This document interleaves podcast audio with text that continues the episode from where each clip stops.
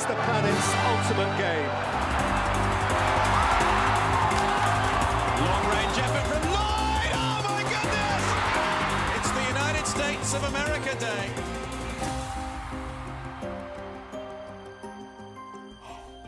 Welcome to Pitch the Podcast. This podcast is dedicated to the world of women's soccer and the intersection of the game with gender, politics, and history. I'm your host, Alessandra, and with me is my other host, Claudette.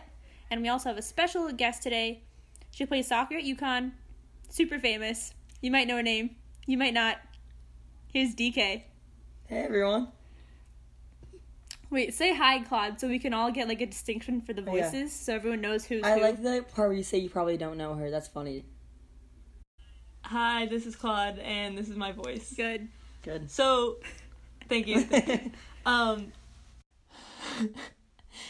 in today's episode, we're going to do a quick update of the NWSL and what's been going on there, and then we're going to talk about some of the Twitter drama, trauma, Twitter, Twitter drama. That was that was actually my own creation. If you're wondering who to credit that to. I'll I'll let you take credit for yeah, that one. it's pretty pretty genius. um, between Ashlyn Harris and Hinkle and get into that story a little bit. And then we'll dive into the LGBTQ representation and support in sports and the ways that femininity and masculinity are perceived in women's sports and in soccer in general. Spoiler: There's a pop in this episode. Oh, yes. We have a special pop. It's a little unorthodox. Yeah, it's exciting. Uh, we'll get to that a little later, though. Alessandra and I went to a Sky Blue game in New Jersey uh, last Wednesday. Yeah. What Yeah. was the date of that? Uh, it's not super relevant. Yeah, no, time is Um, just a concept. they were- it's a concept. They were playing the Washington Spirit, and it was like night and day. The last time I went to um, uh, a Sky Blue game. Sky Blue it was like what, 2012, 2013. no, it was like it was like 2016. Wait, what? It was like senior year of high school. Wait, no. Yes. Anyways, not important. Last time we went, not super long ago, it was pretty much empty. Like there was there weren't even fans cheering. There was one lady who was chanting Christie Rampone's name over and over again. Yeah, And then just still, it was all silent. We're still unsure if that was her friend or just a really impassioned fan. A really passionate fan. But she wasn't there this time. she wasn't there. Well, we couldn't hear because there was so much sound. Oh my god, you're so right. because it was sold out. It was a sky blue, like just A sky listen blue to that again. A sky, blue, game, was sold out. Sky Blue. number nine on the table right now, which means that they're last. Yeah, but driving to the stadium. To clarify, 9 out of 9. but driving to the stadium, like we were having trouble because there was so much traffic. We were like, "This can't be for the game. This can't No be for the game." And it was for the game. It was amazing to see like so many people filling the fans, and there were drums. I love drums. And the flags. The- there was flags. there was one flag which is amazing to me, and there was drums. Um, but wasn't it so, like, it was so awesome to see there were so many young girls at the game. We've we've talked about how the women's professional league in America has folded three times now, right? yeah, Uh, yeah. so it's that much more important for these young girls to see. Yeah, we're on year seven of the It's, NWSL. it's also right? super important for these young young women to see to see that people want to come watch women's soccer. Because how many times were you at a game and you looked around and you were like, "Why is there no one here? Like, I don't want to, I don't want to be playing here when no one cares." And how amazing is that to see that these young girls get to grow up thinking, like, knowing that and seeing that people want to spend their time to come watch a women's soccer game because that is just i can imagine the greatest feeling ever because it was it was a crappy feeling wasn't it when we were growing up right Yeah, I mean even like World Cup games. My back day. in my day No, even in World Cup games, you would see that there'd be no one in the stadiums, and you're like, "This is like the pinnacle of Empty soccer. seats. What's happening?" Mm-hmm. That's a really good point. Yeah, but we're seeing we're seeing record numbers, right? Like the Sky Blue game is sold out. I think the Houston game was sold out. Um, and another thing we talked about last episode was the deal that NWSL made with ESPN. So the um, Utah Royals versus North Carolina Courage game uh, two nights ago was on ESPN News. So that was cool to see, and there were a ton of people there. So exciting time in the NWSL for That's sure. really awesome. Wow. It seems like the the standings are pretty tight this year, uh, especially the the first couple of teams, the top three teams. Yeah, it's like only in the top part, the top uh, few teams of the table because you know Sky Blues out here with eight points, haven't even hit double digit, double digits yet. Sky Blue is in their is in their comfortable place. They, that's where they know. That's that's what they know best. At this rate, they won more games than they have like in the last two. yeah, seasons. no, this is Sky Blue's most successful season thus far, and I think that says a lot. That says quite a lot. exponential growth. Interesting though, because Utah is actually in seventh place, even though they only lost to North Carolina by. Oh, the game. The score of the game was two one They they have a fun rivalry with North Carolina because oh, from last year. last Go. Yeah last season North Carolina was undefeated except for tying and losing to Utah Royals. And Sky Blue. This weekend we have a few games to look forward to. Friday, North Carolina Courage is playing Washington Spirit. That's going to be on Yahoo Sports. Yahoo watches sports seven. on Yahoo. Cut that out. That was it. How how long how long uh, have you been waiting to use As that joke? soon as I saw that Yahoo's airing it, I was like, "This is my moment." Yahoo. And then at the same time, actually, Houston Dash and Reign FC are playing. That one's gonna be on ESPN News. We got Chicago Red Stars playing Utah the next day on on the third. Again, streamed by Yahoo.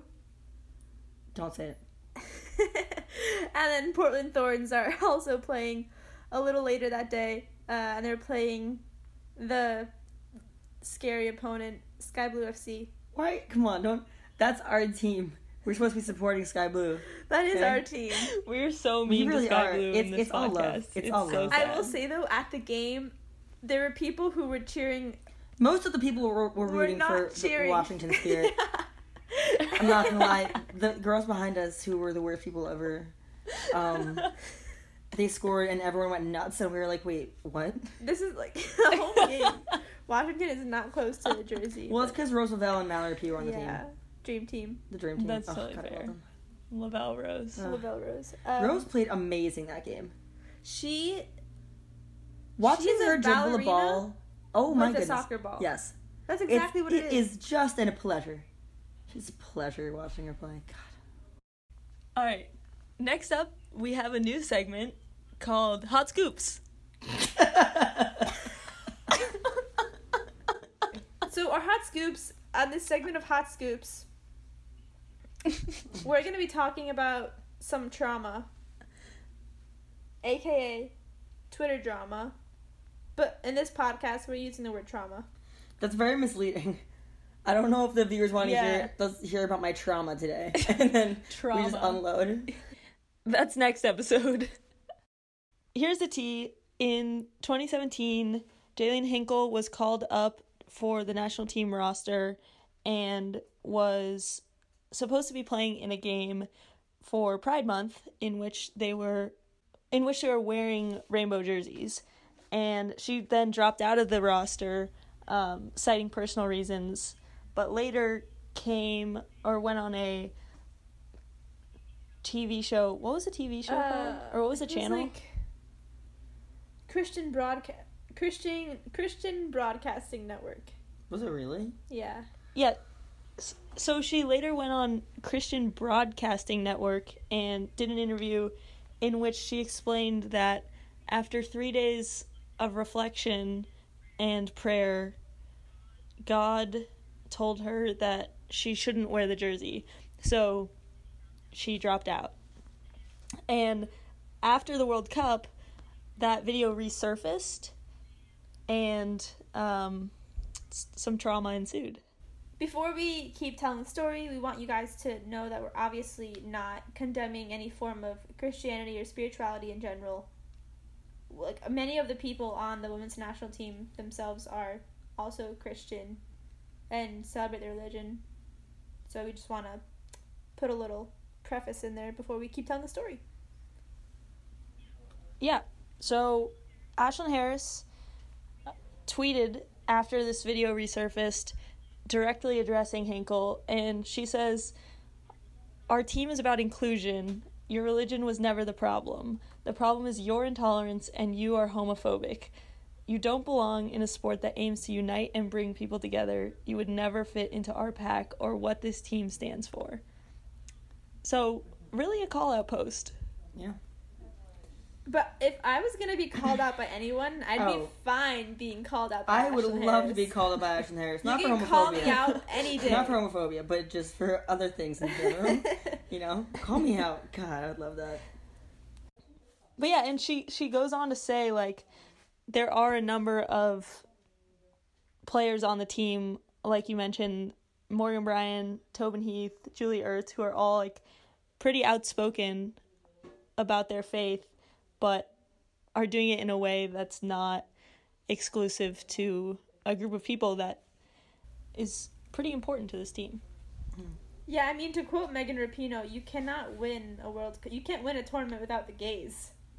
So It's true. and literally they're being like Jill Ellis, they're being led by a gay. I like everything a By gay. a I gay. can't- by a gay. Yeah, a single gay. I mean, so much, so much of the team, so many people on the team are gay. You know, because I think that everyone has their own form of their own religion. You know, I think religion is very, very subjective, and it, what what you, what you want to get get out of it, you can get out of it. So her her form of it, of course, she's not okay with gay people. That's her choice. She took herself off the team for that reason, and because she knew that that wasn't a culture that she could herself be associated with. I think that she's doing her own thing.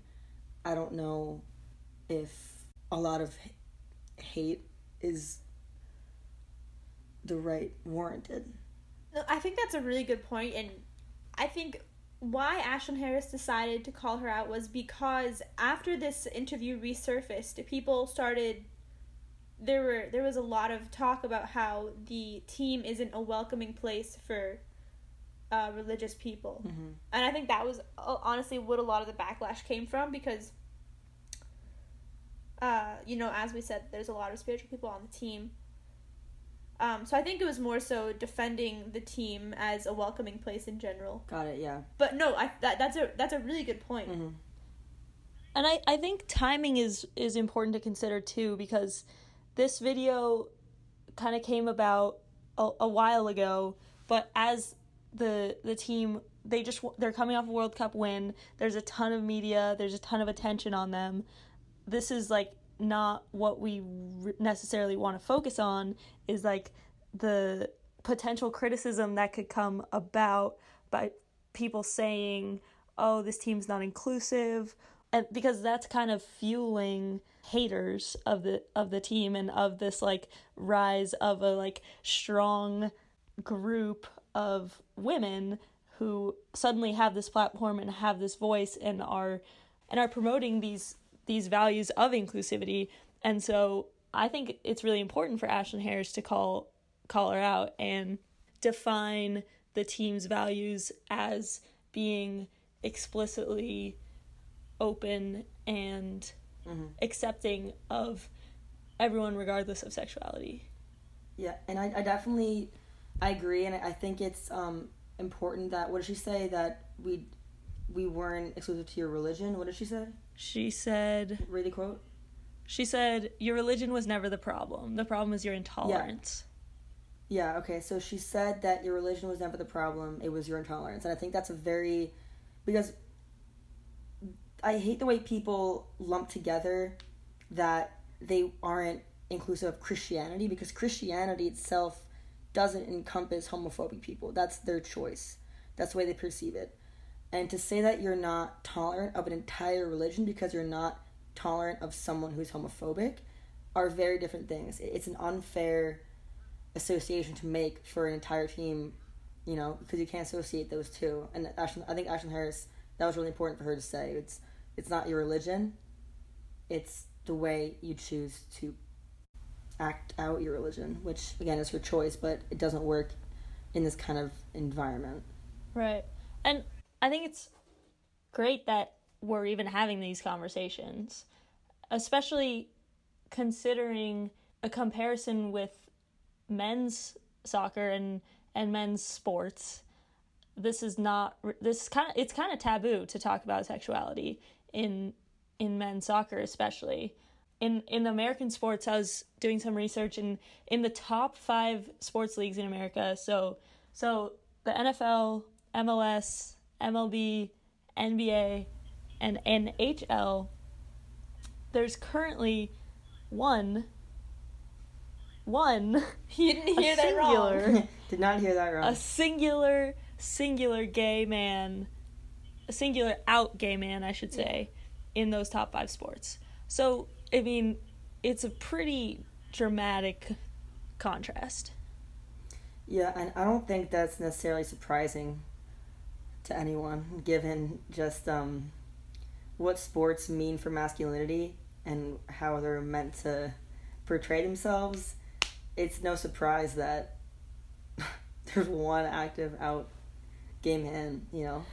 no i'm i was literally racking my brains trying to think of one like one gay out gay man playing who like who's a professional athlete a lot of what i saw was that um after retirement some athletes would come out but but to see men actually playing experiencing the sports culture firsthand while out is just something that doesn't happen Yeah, I mean, a lot of it has to do with the stigma associated with being gay, and that is a much heightened stigma. Uh, in in a in a predominantly male environment, and so that would probably affect their team chemistry. And all sorts of things. It might it might not have been fun to actually been on the team. I'm, I'm remembering there was a um, a gay football player who was in college when he came out. Um, his name was Michael Sam, and um, he came, I think he came out before he was even in the pro in the in the NFL. Um, and it was a big deal. I remember there were stories on ESPN about it. They, they were showing him on SportsCenter, and this wasn't even a pro athlete. This is just a college athlete. The fact that there was an out male college athlete at a high level who was a football player was such a big deal and so taboo that they put it on Sports Center, which is amazing because, I mean, there's two sides to it. It's kind of the fact that it it's so big and crazy that it has to be on Sports Center is kind of like, all right, that should maybe change. That that just shows how taboo it is, but also, um, it's so important for boys and young men to see that you can be a pro athlete and be out and do just fine. You know, because there's t- there's Totally. tons of other closeted male athletes that just don't have the courage to because it's it's very um, looked down upon maybe in our society. Yeah, I mean, we we really have to bring the idea of masculinity into this conversation as well because it is driving a lot of this stigma. No, that's a good point. And Collin Martin, who is the player who plays for Minnesota United, he came out last year, and what he kind of said was he never really thought about it. He never really thought that it would be a big deal to come out, but then he realized that that had never happened before, and he had never seen that before, and so he made the decision to come out publicly for that reason to encourage other athletes to have that confidence because it's not like they don't exist. Yeah, and that's the exact thing that John Collins, John Collins, John Collins, who was a center in the NBA, um, who came out in 2014 when he was still playing, um, he said that the reason he came out publicly was because no one else wanted to raise their hand. He said that no one else wanted to be the kid in the class, air quotes, to raise their hand. So he was like, "All right, I guess I'll do it." You know, it's so interesting to see how like the male players feel like it's their duty to come out to show other males that it's okay as opposed to the women who it's it's so much more normalized they they I don't necessarily think it's it's as much of a duty to come out because it's it's kind of pretty much it's accepted in the women's side you know Duty. duty I said duty quite a lot there Yeah. so, Duty. Alessandra, do you want to talk about kind of like what's driving those, like the differences in the normalization, Surf like in the women's game, and how masculinity and femininity are perceived? God. it's funny because when women first started playing sports, they they were seen as really masculine, even if they didn't necessarily embody the qualities that you would define as masculine. There's actually a study that was done on seven female hockey players who were playing in all male leagues, and they were interviewed basically When was on. this? It was recent. It was in, within Okay. the last fifteen years or Alright. so. So this is like high school level because they're playing in men's leagues. It, it was probably like a rec level, but they were adults. Okay. Okay, yeah, Um, Adults. adults. is that That's adults? fancy. they were adults. Yeah, that's right. It's like, it's like when- when people say adults. aunts instead of aunt. You know, you guys are ruining my flow. You're trying to be really fancy. Okay, sorry. Yeah. Go ahead, go No, ahead. I hate you guys. Mhm. Um, they were adults. um, the study was looking at these players' perceptions of femininity and how they changed or didn't change after their experiences in the male league, and and a lot of the athletes they define themselves as not being like other girls that they were they were really different from the norm. I'm not like other girls. Yeah, I'm not like other Quirky. girls. Quirky. I play video games. um so they were kind of they they talked a lot about how they were like tomboys and how they were like you know if a girl is muscu if a woman is muscular then she's manly. And it was weird because at the same time these women who were interviewed were talking about how the men they were playing with or the men they were being coached by or refed by had a lot of these assumptions about females like that they're less able like that they're like, sort of infantile and they're delicate and so they, they they were experiencing these things and yet they still were reinforcing these ideals by likening themselves as being more masculine Oh. when they were good athletes Was it a bad thing? is it a bad thing should shouldn't we try to break these stereotypes about femininity Well, I don't just think think, it's about trying to be anything. well, I think it's about being genuine and being who you are. You shouldn't intentionally try and act more feminine just to sort of break that stereotype. oh yeah, I definitely agree, and that's kind of what you see saw in the past. Oh my god, um, A League of Their Own. Do you remember that movie? Okay, so it was about this happened World War Two, I think. It was when the men all went off overseas, and this is based on a true story. Men all went off overseas for the to fight, and so people wanted to see baseball though. So the women played. They started they started their own league, and A league of their own. a league of their it was called League of Their Own. But to maintain them being feminine because the commissioners, the men in charge didn't want them to be too masculine, they literally took class, class classes about how to stay feminine. And it was like how to sit properly and cut food and how to stand sit upright and they had to wear skirts when they played even though they would slide and they would get crazy cuts.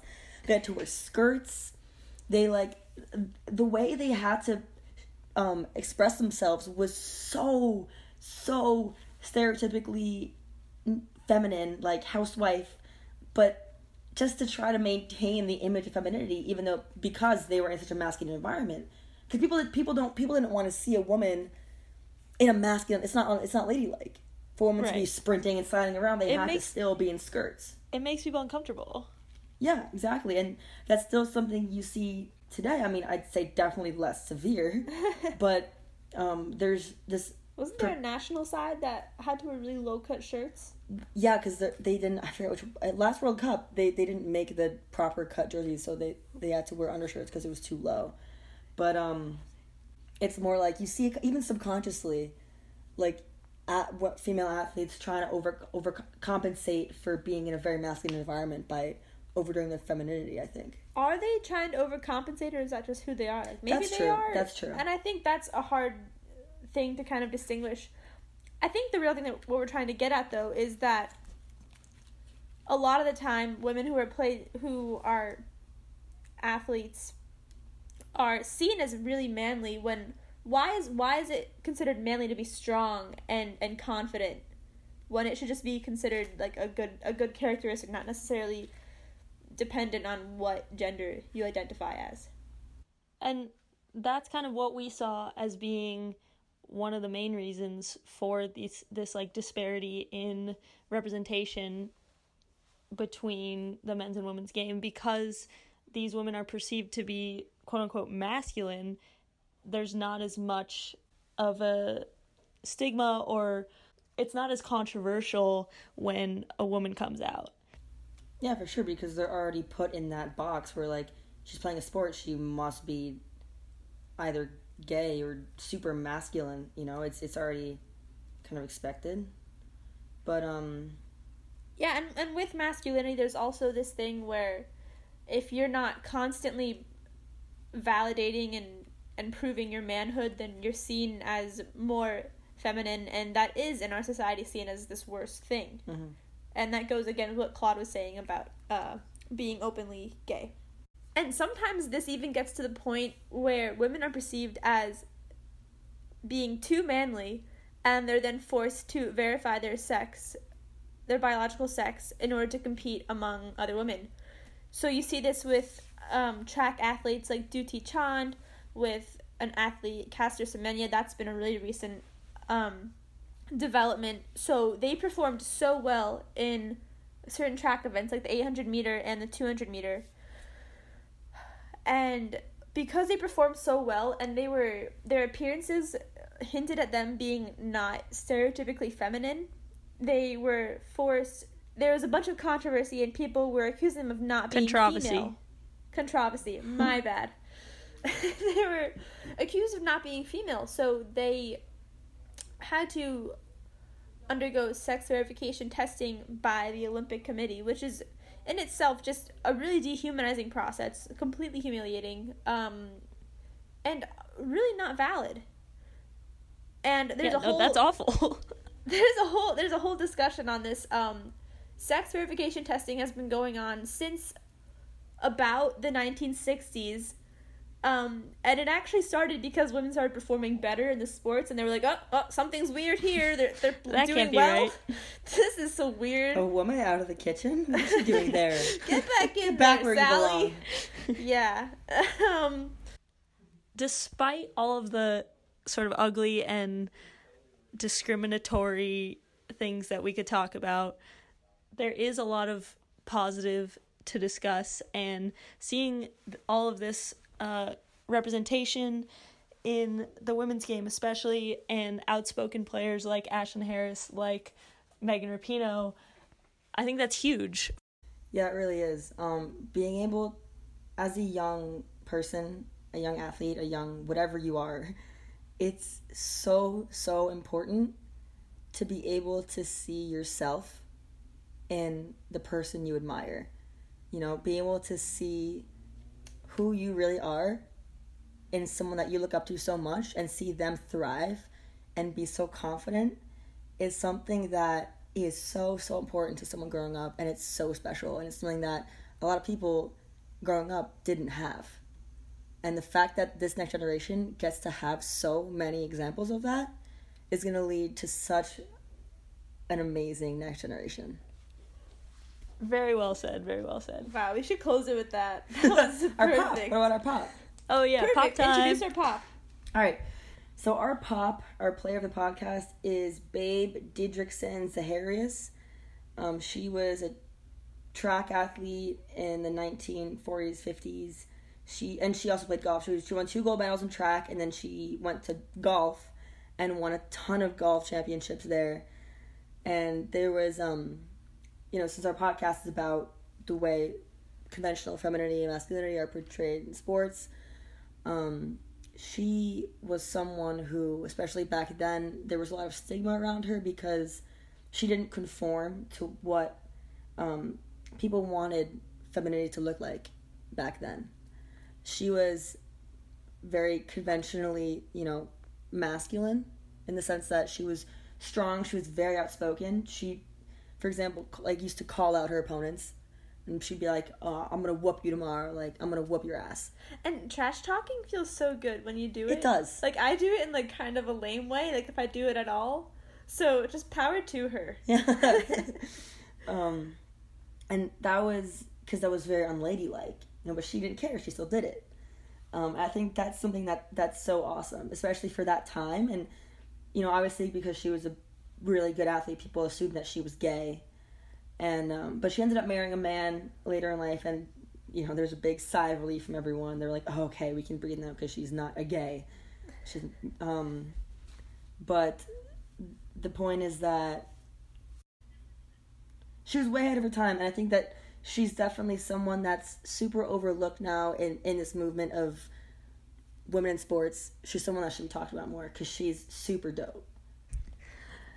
That's about it for episode seven. I hope that you guys can bring these conversations into your real lives. Bring Babe to the dinner table and Bring her out to dinner. Take her out for a bite. Buy her some flowers. Buy her flowers. Or honestly, like maybe like her- guys, you guys are reinforcing the stereotype. Right. Why do we have to buy her flowers? Buy her a power tool. Oh god, that's also sorry. Yeah, show her, show her the podcast. For the podcast. Oh Buy yeah. her an iPhone and and that's uh, gender neutral. And this episode is available for listening on Spotify and Apple Podcasts. You can follow us on Instagram and Twitter at Pitch the Podcast.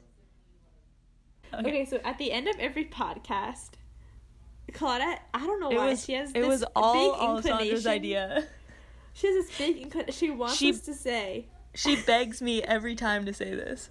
I'm nervous. "I hate it so I'm much." so nervous. What is it? What is So it? So one of us says if you love the game, it's like a call and response. And then you respond by saying you'll love this podcast. So uh, in total, it's if you love the game, you'll love this podcast. So who says which part? Oh, it's a mystery every time. So I'll say if you love the game, and then DK, you can say you'll love this podcast. All right, you ready for this? This is your moment of fame. Your claim I claim don't to know how I fame. want to do this. I hate it every time. It's All part right. of like it's your initiation into the pod. Okay, good. Yeah, I'm like a sorority girl. Okay, you going? If you love the game, You'll love this podcast.